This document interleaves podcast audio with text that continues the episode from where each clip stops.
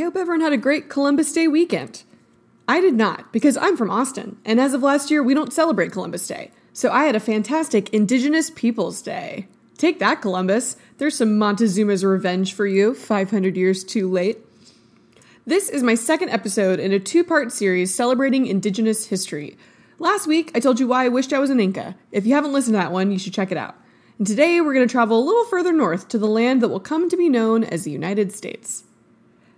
Many people around the country have come to the conclusion, after five centuries of careful consideration, that the destruction of millions of Native Americans and the enslavement of many of the survivors was, you know, bad. And for anyone out there who's like, all right, but Columbus didn't know he was bringing disease that would destroy two continents. I mean, he just started a process that he shouldn't be responsible for. Shut up. Yes, he did. Christopher Columbus himself is responsible for the first transatlantic slave voyage. He rounded up hundreds of natives into pens, selecting the best, quote, specimens, and then taking them back to Europe to be gawked at and eventually sold. This included women who were sold into sex slavery and children. So, that is all the airtime that I want to give Columbus. Instead, let's spend the rest of the episode talking about the people who never get talked about the original Americans. Oh, what's that? You came over on the Mayflower? How cute. We walked across a freaking bridge of ice.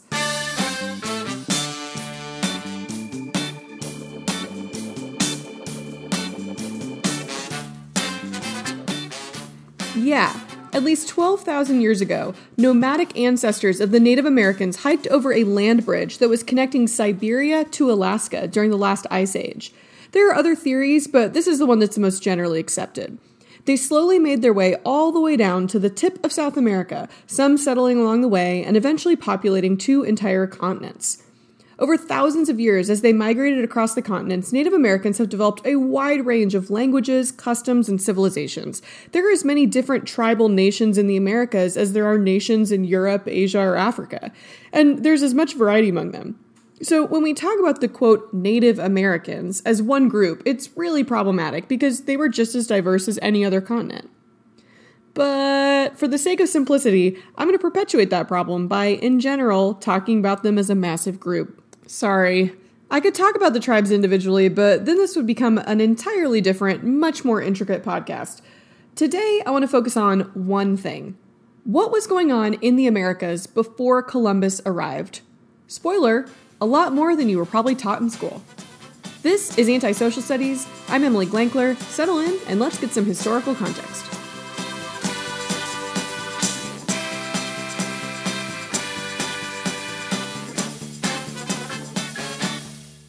Act 1 Math is hard. When I went to high school, I was taught that Indians came to the Americas across the Bering Strait about 12,000 years ago, that they lived for the most part in small, isolated groups, and that they had so little impact on their environment that even after millennia of habitation, it remained mostly wilderness. That's actually a quote that comes from a writer who graduated high school in the 1970s, but honestly, it could have come from probably almost anyone listening to this podcast, right? This is similar to what most of us have learned about the Native Americans in school. They were small, mostly nomadic, and they lived off the land. In the 1974 Pulitzer Prize winning book European Discovery of America, the author observed that Native Americans experienced, quote, short and brutish lives void of hope for any future. Wow, void of hope for any future? As late as 1987, a high school U.S. history textbook described the Americas before Columbus as, quote, empty of mankind and its works. Whoa! Empty of mankind? That's insane and wrong on so many levels. Why does this matter? Well, if you've already listened to my rants from season one about why we need to teach African history better, then you're allowed to tune out for a minute. But by perpetuating the stereotypes that the Americas were empty wilderness with no civilization before 1492, then we're letting the conquistadors and colonizers completely off the hook. If there weren't very many people living here back then, our white guilt is eased and we can overlook their disappearance as a sad but common casualty of war. But there's a few problems with that. One, there were way more natives living in the Americas than we've been taught. And two, not all of them died of disease. Many were enslaved or were actively killed by the colonizers. And three, I mean, they haven't disappeared. Native American people still exist today in 2018, but we talk about them as if they're in the past. And there are three big major myths that get perpetuated about Native Americans before 1492 that I want to talk about. So there's a lot to unpack here. Let's get going. Myth number one the Americas were sparsely populated when Europeans arrived. False. In 1492, there were at least as many or more people living in the Americas as there were in Europe at the same time. Let that sink in. The population of the Americas, which to be fair does include two continents, was equal to or larger than the population of Europe. That's way different than I was taught when I was in school. Our estimates of how many natives were here before Columbus arrived have been incredibly low until very recently. Why? Well, first, math is hard, but math is especially hard when you're trying to estimate how many people used to exist when there are so few of those people left and very little documentation of their previous existence. For a long time, historians based their estimates almost entirely off of the accounts of the earliest explorers. So they would read the writings of Cortez, Cabeza de Vaca, all those guys that we spend way too much time on in Texas history, and they would use their writing to guess how many natives were there at the beginning. So, an explorer described a part of the country as sparsely populated, and then we assumed that that meant that that part of the continent had always been sparsely populated. Since he's the first outsider to see them, it makes sense, right? Well, here's the problem. It's become clear to us that the disease spread across the continents way faster than white people did. So, what those even earliest explorers were often seeing as they traveled through the American Southwest, for example, were the survivors.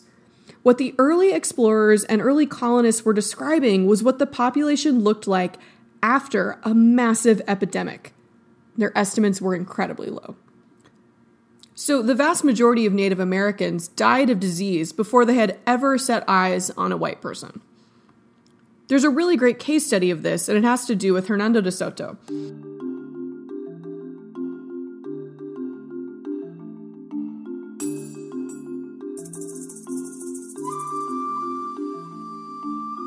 So he was a famous Spanish conquistador who was exploring deep into the modern American South. And I mean, he truly would have been the first white contact for any native he met along the way.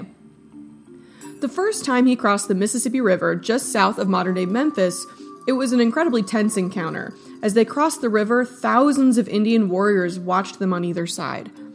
When he got further south into Arkansas, he described thickly settled land, quote, very well peopled with large towns. They wrote of cities that were protected by large earthen walls, large moats, and incredibly accurate archers. After De Soto's first expedition, no one visited the Mississippi Valley for more than 100 years. In 1682, white people appeared in this region again. A group of Frenchmen led by Robert de La Salle passed through the same area that Soto described as densely populated. It was deserted. La Salle didn't find a native village for 200 miles. I mean, what happened to these people? Most of the evidence points to a common villain in world history pigs. I'm just kidding, pigs are great, but not for the native people of the Mississippi Valley. Disease from these animals, brought over by the Europeans, ravaged the population so that when settlers arrived, most of the work of conquest had already been done. And think about this Hernando de Soto's description of the towns that were heavily populated, he's describing that a hundred years after Columbus arrived on the shores of the Americas. So even his description of a densely populated civilization would be low. Another example, when we think about the English colonies, we often forget that Europeans had been visiting New England for more than a hundred years before the Mayflower arrived. We think of the settlers on the Mayflower as the first, but they were actually landing in a place that had already experienced death and destruction on a massive scale, and not by soldiers, but by disease. The first 50 settlements in New England, for example, were actually built on deserted Indian villages. A lot of the colonists speculated that the natives had just fled and abandoned their homes, but they were really building the earliest English colonies in a graveyard. William Bradford, the famous founder of the Plymouth colony, wrote, quote, The good hand of God favored our beginnings by sweeping away great multitudes of the natives, that he might make room for us. How nice of him. It's only been in the last few decades, thanks to more advanced scientific and archaeological tools, that we've been able to do a better job estimating the actual numbers. So, first, we know for pretty certain that by around 1650, there were 6 million Native Americans. So, the question of how many there were before the arrival of white people is important for determining how many natives died, and thus how terribly we should feel about their destruction.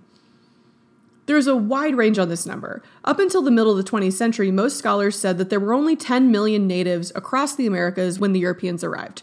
So only 4 million people died. Only 4 million. But newer scholars have estimated a number as high as 100 million indigenous people. But the generally accepted median middle number of how many people were living in the Americas before white people showed up is 50 million. 50 million people. With this number, that would mean that 88% of the native population died during the time period of the first contact. In other words, when the first English settlers arrived on the East Coast, the entire two continents of the Americas only had 12% of the people that had existed there just 100 years earlier. And think about it, most of those people who did survive were in Mexico or South America, the remnants of the great Aztec and Inca empires. From the viewpoint of early settlers and explorers, North America was essentially uninhabited, but their mistake was in assuming that this was how it had always been, instead of realizing that they were visiting a place at the end of one of the largest demographic disasters in world history.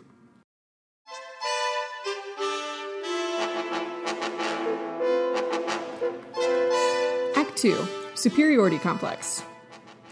Myth number two the Native Americans were uncivilized, or at least far less civilized than Europeans. False. Again, when most Europeans arrived, they were observing civilizations that had just been completely destroyed by disease. It would be as if historians were writing about the Romans, but only after they were sacked by the barbarians. We would have a very different view of that civilization if we only learned about their collapse and nothing about their achievements. For example, that's why people so commonly think of the natives as nomadic hunters. It's just because all of the heavily populated societies had been wiped out as the disease spread quickly in dense urban areas. The nomads were all that were left. From this lens, we have to understand that the level of cultural advancement and the settlement range of Native Americans was way higher and way broader than previously imagined. And first, just a quick reminder on what life would have been like for most people living in Europe, for comparison's sake. Yeah, Da Vinci was painting the Mona Lisa, and a teenage Henry VIII had just become King of England, but that doesn't tell us what life would have been like for commoners, on the ground, so to speak. In 1492 in Europe, most people would still be living in a small one room home in a rural area, reliant upon the local lord and his manor for basic necessities. Small towns existed for trading basic goods, but most people spent their entire life within a 10 ish mile radius of their place of birth. Thanks to the Crusades and the rise of trade, cities had sprung up, but even the largest only had around 100,000 people living there. Like I mentioned last episode, Cuzco, the capital of the Inca Empire, was larger than Paris at the time. The printing press had just been invented by Gutenberg 50 years earlier, and although knowledge was spreading amongst the elites like Copernicus, access to education and literacy was virtually non existent for most Europeans. Contrast this with the fact that the Aztecs and the Maya had complex writing systems that were taught to young people in schools, giving them what we believe was an almost 100% literacy rate in their empires. Finally, 1492 was also the year that the Spanish Reconquista ended. King Ferdinand and Queen Isabella had reconquered the Iberian Peninsula from the Moors, or the Muslims, and they were now embarking on their Inquisition to root out non Christians. Cue torture devices and brutal deaths. Remember that besides in England, who had the very shaky Magna Carta, kingdoms had not established any basic rights or universal protections for their people. All in all, life wasn't all that civilized for many in Europe at the same time. Another quick note a lot of today's episode is based on the work of Charles C. Mann. He wrote a book called 1491 New Revelations of the Americas Before Columbus. Mann asked seven experts, anthropologists, archaeologists, and historians, if they would rather have been a typical Native American or a typical European in 1491. All seven chose to be a Native American. In fact, many early colonists made the same choice. Scores of English people in Jamestown and Plymouth ran off to live with the native tribes. Why? Well, the evidence we have is pretty clear. The Native Americans experienced a very high quality of life. This is excluding the very obvious and very not their fault rampant disease that spread through their communities. Pre Columbian American societies had long traditions of respecting human dignity, social justice, and individual protections against the abuse of power by authorities. Europeans who came to the Americas were amazed by the egalitarian spirit of the natives. Compared with Europe's feudal society dominated by a rigid class structure and ruled by nobility, the natives' respect for human rights was attractive to many. Even though technically a lot of the native chiefs were all powerful, colonial leader Roger Williams wrote that, quote, they will not conclude of aught unto which the people are averse. This means that they wouldn't implement a new policy if their people didn't support it. That's democratic as hell, y'all.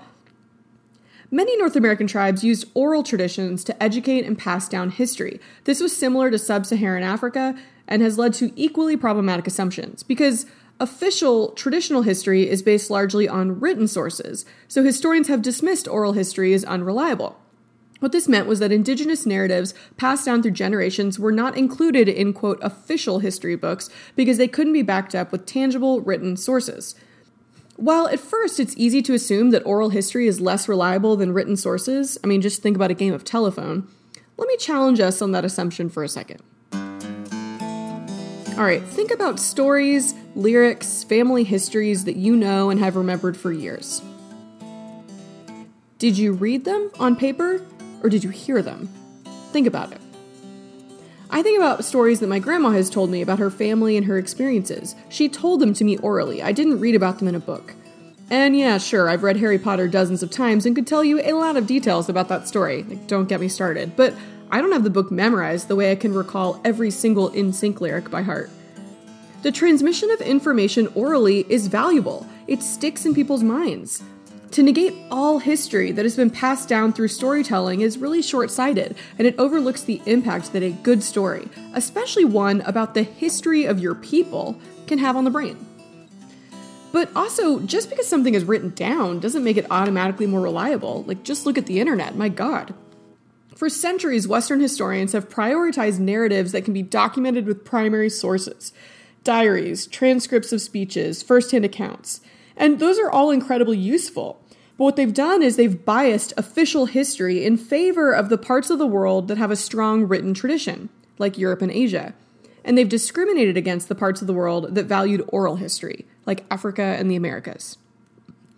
With that being said, there were pre Columbian indigenous civilizations that had a complex written record, especially in modern day Mexico and Central America. Like I mentioned, the Aztec and the Maya people had sophisticated writing systems that were taught in schools. Sources indicate that they had extensive libraries full of books detailing their histories, but these were destroyed during the Spanish conquest. Cool, thanks. Science was also a thing in the Americas. Surviving pictographs across the Americas show surgeries being performed. One pictograph found in Mexico indicates that a brain surgery was performed without anesthetic. Now, I mean, I'm not saying that was good for the person whose brain was being cut into, but it speaks to the advanced tools and technologies that were being utilized in the Americas before 1492. Economically, there's a lot of evidence that Native groups traded extensively throughout the Americas. One of the largest cities in North America, Cahokia, was at the center of a continent wide trade route. Centered in modern day St. Louis, their trade stretched from the Great Lakes to the Gulf of Mexico. Stones, especially turquoise, from the American Southwest have been found in South America, while maize from Mexico and feathers from the Amazon have been found in modern day North America. And remember, they would have established these trade routes without beasts of burden and without the wheel. Almost all of this trade would have been conducted by humans on foot. It was essentially like their version of the Silk Road. Like, I think we should give it a name. I don't know. Like the Maize Lane or Turquoise Turnpike. I don't know. Finally, a common argument is that the Europeans had highly sophisticated technology that outmatched the natives. And now, I'm not going to say this isn't true. Guns were undoubtedly more sophisticated, or at least they caused more damage than native weapons, but we also shouldn't overestimate their impact. 16th century guns jammed a lot, they were highly unreliable. They were so relatively useless that a lot of Native Americans believed that the whole purpose of a gun was just to create a distraction. They called them noisemakers. Even when they were given the option, many natives kept their arrows because they determined that guns were more difficult to aim accurately. As John Smith of the Jamestown colony put it, quote, the awful truth is that guns could not shoot as far as an arrow could fly. Ugh. In my head, I hear every John Smith quote in Mel Gibson's voice. Thanks a lot, Disney. The native moccasins were sturdier than European boots, and they offered a silent approach to warfare. And as far as sailing rivers and coastlines, canoes were faster and easier to maneuver than any small European boat available at the time. The point is that guns and other European technology didn't do as much to help conquer the natives as we think it did. The single most important factor was disease, something that was brought to the Americas completely unbeknownst to the Europeans, making it kind of hard to give them a lot of real credit for the conquest, if that's the right word for it. Finally, contrary to popular belief, most Native Americans were not very impressed with the Europeans when they arrived. I talked last season about the god myth of the conquistadors, this idea that the natives believed the white men to be gods, and so they essentially surrendered. Again, not true. Aztec Emperor Montezuma, for example, he at most might have believed that Cortez was a divine king, like he also believed himself to be. But there was not this inferiority complex coming from the natives. In fact, many of them viewed the Europeans with disdain. According to a missionary, the Huron tribe believed that the French, quote, possessed little intelligence in comparison to themselves.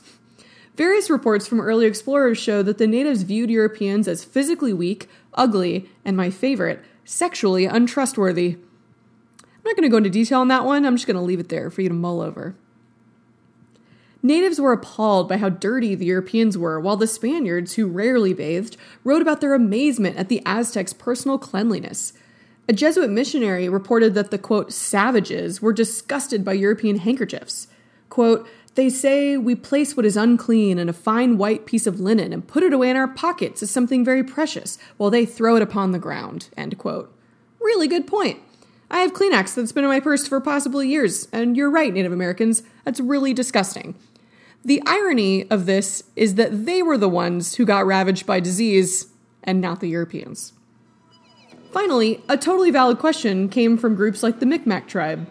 If Christian civilization was so wonderful, then why were all of its inhabitants leaving? Touche.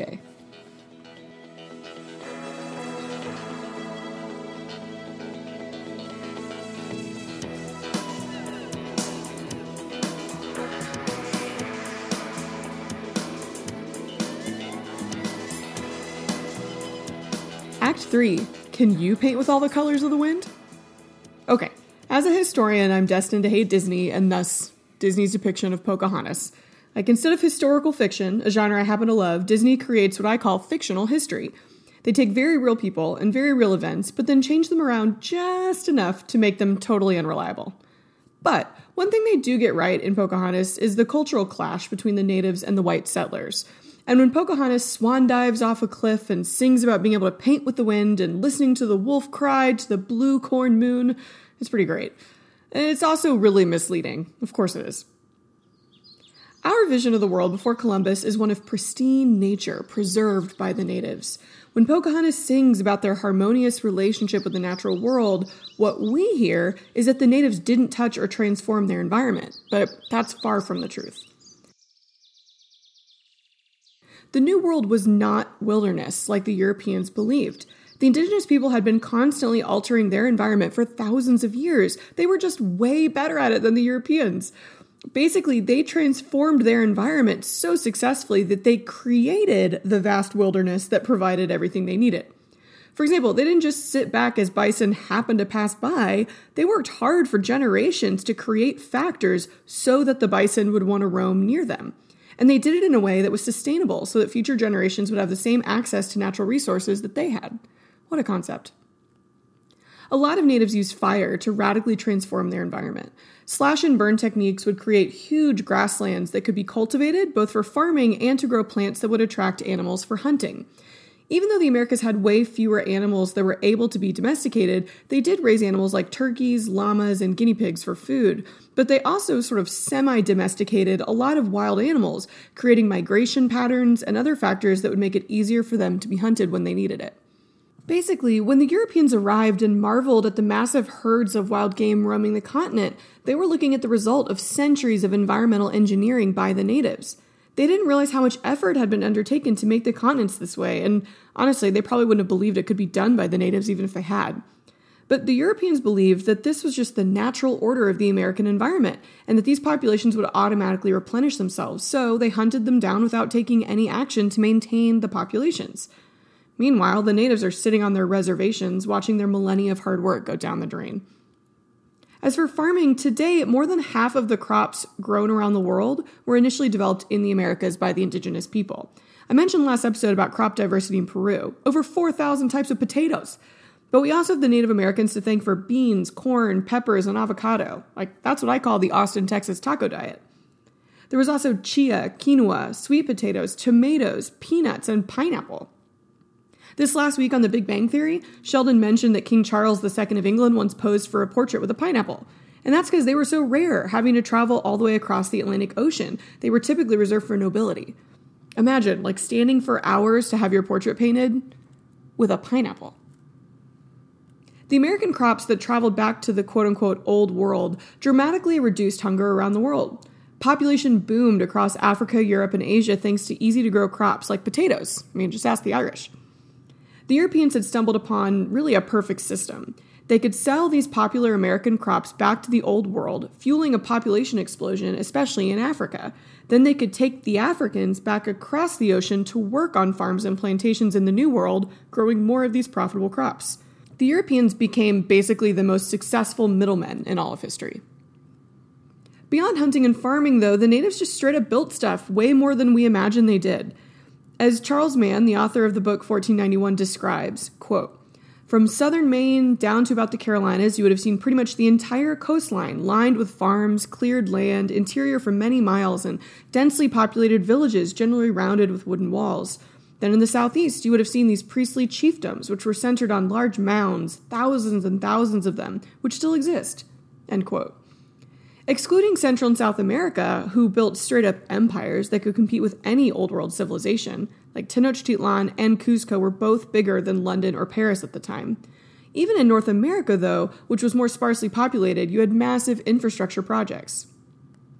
Natives built sophisticated dams, dikes, and piping to irrigate their fields. They intentionally planted trees and other boundary plants to divert herds of animals toward canyons and other natural features that made hunting them easier and more efficient. Even though most of the monumental building projects were found in Central and South America, Cahokia is a pre Columbian city near St. Louis that breaks the mold.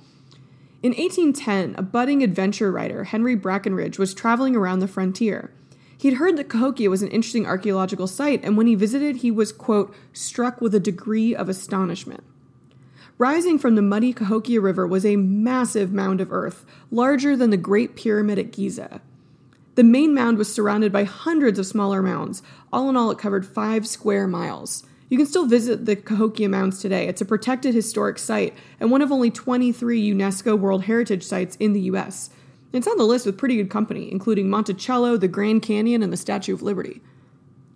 Keep in mind, Brackenridge visited this site just seven years after the Louisiana Purchase and just six years after Lewis and Clark's expedition westward. The Americans had just finished being small colonies along the East Coast, so the mounds at Cahokia would have been rarely, if ever, visited by white people at this point. And Brackenridge, for his credit, didn't seem to doubt that these structures were built by the Native Americans, but not everyone agreed. As others visited the site, writers attributed the structures to almost every group imaginable except Native Americans. They attributed these mounds to Vikings, the Chinese, Hindus, ancient Greeks, ancient Egyptians, the lost tribes of Israel, and a stray band of Welshmen. All of these possibilities were easier for white Americans to believe than the fact that Native Americans who lived there had created this structure. Some went even further and said that no one built them at all. Historian George Bancroft wrote in 1840 that the earthworks were a purely natural formation. All right, now if you've seen these mounds, that's crazy. They are perfectly straight rectangular structures that rise suddenly from the ground. Again, like a pyramid, but then it's now covered in grass. Just Google image Cahokia Mounds and then imagine someone suggesting that they were just created naturally. It's ridiculous, but apparently it was less ridiculous than natives building it. If you listen to season one, this should remind you of the ruins of Great Zimbabwe. Remember that when British explorers came upon the ruins of this amazing post classical civilization in sub Saharan Africa, they refused to believe it was built by black Africans. Such was the level of so called scientific racism in the 19th century that the idea that indigenous people of color were capable of forming civilizations on par with those of Europe was completely impossible. This is important because this century is when a lot of the traditional histories of the US and Europe were established the field of history as an academic profession was growing, and so many of the first attempts to create massive narratives of the world were compiled in the 19th century.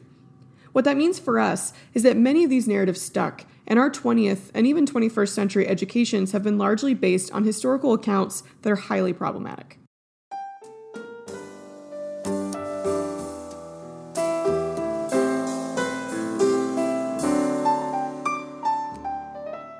why do we care about the world before Columbus?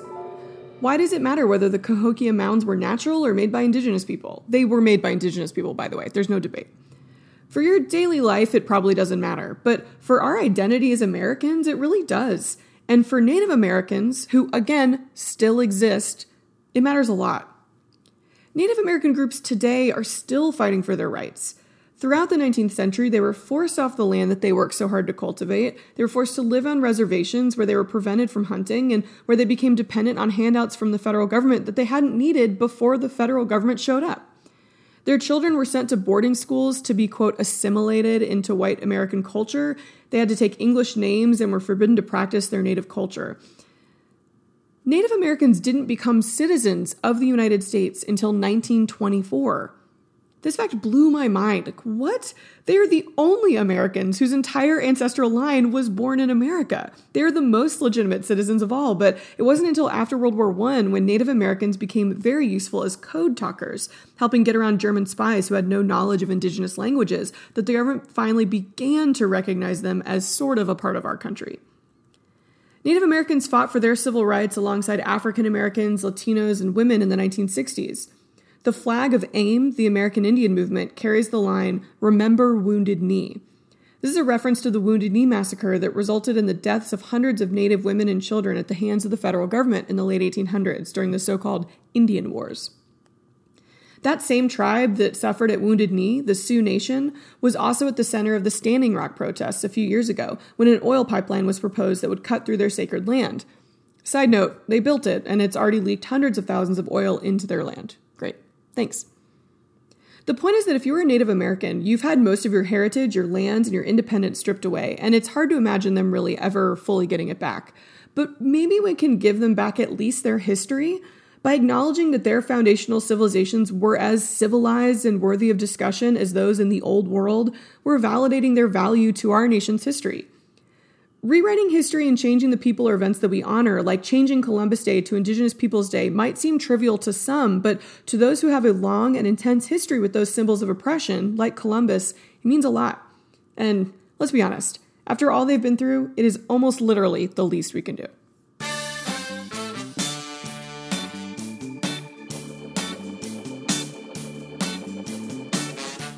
For a transcript of today's episode, visit antisocialstudies.org. And if you like what I'm doing, please make sure to go to iTunes or wherever you get your podcasts and give me a review. Thanks for listening.